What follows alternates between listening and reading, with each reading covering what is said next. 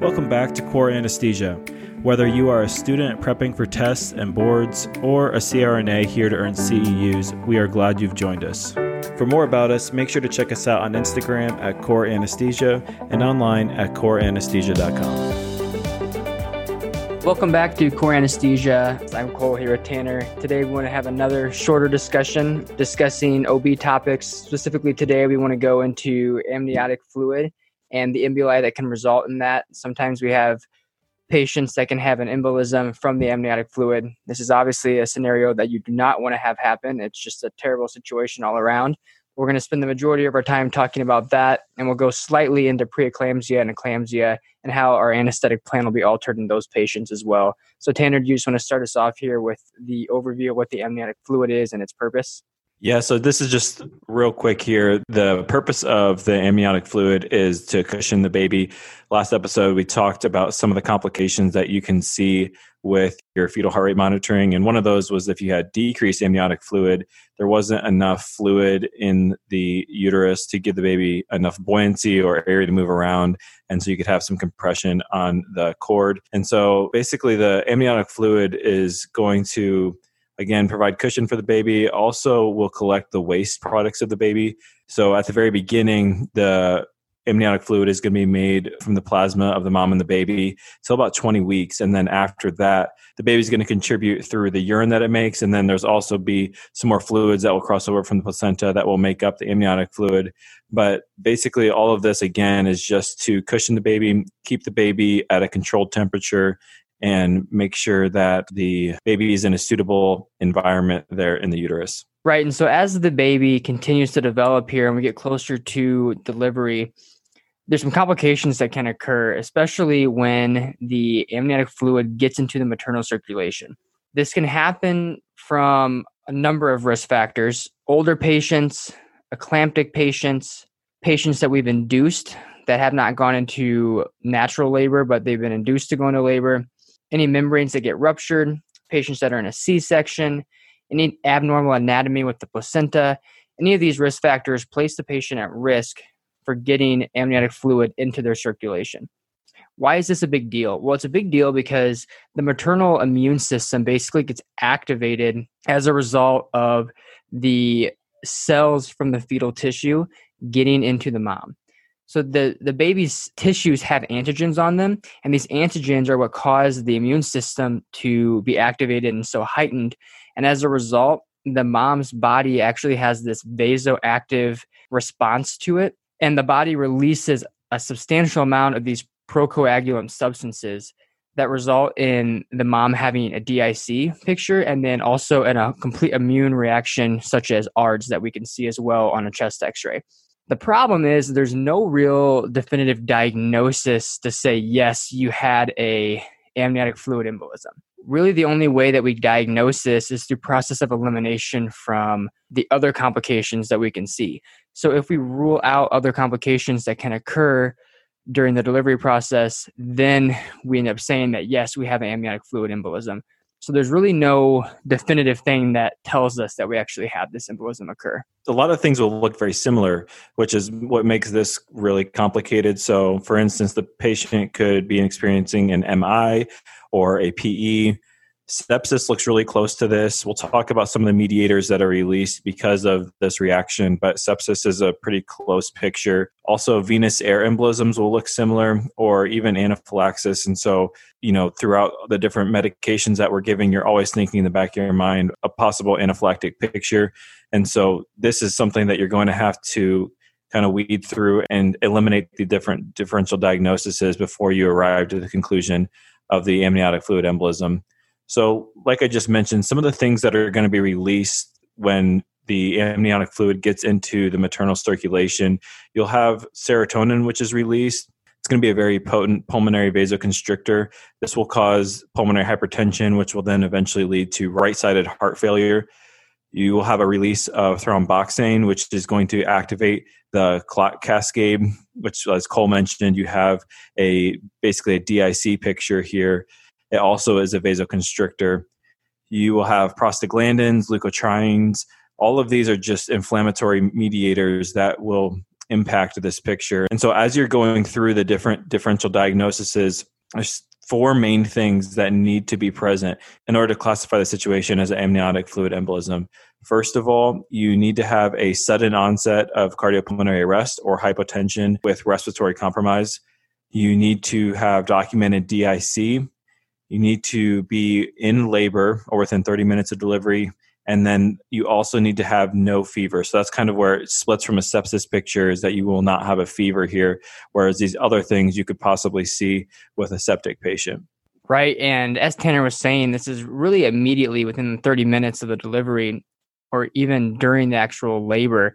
And so this patient may present with a seizure all of a sudden, very shortness of breath, may have that sense of doom. And you're trying to figure out, okay, what's going on here? Um, there's there's several different causes, as Tanner talked about, that can be differential diagnosis. So some of the labs that are going to be altered in the amniotic fluid embolism compared to other differential diagnosis is going to be an elevated D dimer. Again, this is because of that DIC picture that we're getting into. They're going to have low fibrinogen, thrombocytopenia, an elevated H and H, and hypoxemia. The big one is hypoxemia on an ABG blood gas, simply because they're not getting that oxygen in to the rest of their body. Chest x ray is going to show a lot of bilateral infiltrates. These patients are going to have a lot of difficulty getting oxygen then into their lungs and diffused across into their bloodstream to get to the rest of the body. And they're, they're going to be very hypoxic as a result from this. Once the team has ruled out other differential diagnoses and suspects an amniotic fluid embolism, there's some different steps that we follow to treat this. Management is first and foremost, from an anesthetic standpoint, is to secure an airway. If the patient has coded, then you want to obviously start CPR, put in an ART line, put in a CVP. These patients can start hemorrhaging. There's a very high percentage of these patients that hemorrhage because of that DIC picture. As a result, you're going to initiate a massive transfusion protocol. And again, depending on where you're located and what your facility's protocol is, this will, will vary in the amount of red blood cells to platelets to fresh frozen plasma that you're giving, but you're going to initiate that transfusion protocol. You want to get the baby out as soon as possible, especially if the mom is coded. We're not getting oxygen to the baby. We want to get the baby out right away to increase the likelihood of that baby surviving through this process. Another thing you want to give, if they're very hypotensive, we want to get that blood pressure up, giving fluids, giving vasopressors, giving calcium to try to protect the cardiogenic cells. Really, anything we can do to either prevent the mom from coding if she is not coded yet, or going through the code blue protocol and the steps that we'd go through with that if she has already coded. But again, our, our big goal here is to get that baby out as soon as possible, get an airway, and then go through the code blue as we would. An easy way to remember this is the AOK protocol. This is something that is off label but is commonly used to, for treatment of the amniotic fluid embolism. A stands for atropine, O stands for ondansetron or Zofran, and then K stands for ketorolac or Toradol the reason behind this go back to what we are seeing in the first place with this. You're seeing the release of these different inflammatory modulators as well as serotonin. Serotonin is going to cause a vagal response and so that is part of the reason that we give atropine to try to prevent that. Again you're going to see this profound hypoxemia because of your decreased blood pressure the right-sided heart failure pulmonary hypertension all that's going to wrap together to cause the decreased oxygenation and so we're trying to basically correct that. So if we can give the atropine, that will try to combat the serotonin causing this vagal response. The Zofran is going to antagonize the 5-HT3 receptors, which is in your heart and lung. That is going to antagonize the vagal response as well. So that'll attack it from a different angle. And then the Toradol that you're going to give, that's going to inhibit the prostaglandins and the production of thromboxane. This will stop the coagulation cascade from occurring again. These patients will be at risk for DIC. So attacking it from those three different angles with the atropine, with the Zofran and then also with the Toradol. This is the standardized treatment after you've done the things like Cole's mentioned, where you've secured an airway. Obviously, if the mother is coding all ACLS and do those types of things, you're always trying to get the baby out as soon as possible. But then moving forward, trying to kind of right the ship and treat the things that are causing this problem in the first place, use the AOK protocol to treat the mother. Awesome. So we want to spend the last couple minutes here just to discuss preeclampsia and eclampsia very quickly. Preeclampsia presents in these patients as three common symptoms hypertension, protein in the urine, and edema.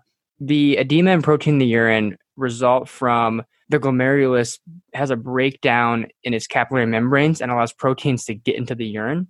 So you're going to see that protein in the urine form, and you lose the oncotic pressure from those proteins. So the rest of the body loses its oncotic pressure in the vascular membrane, and the vascular permeability increases as well, and you have edema formed throughout the body.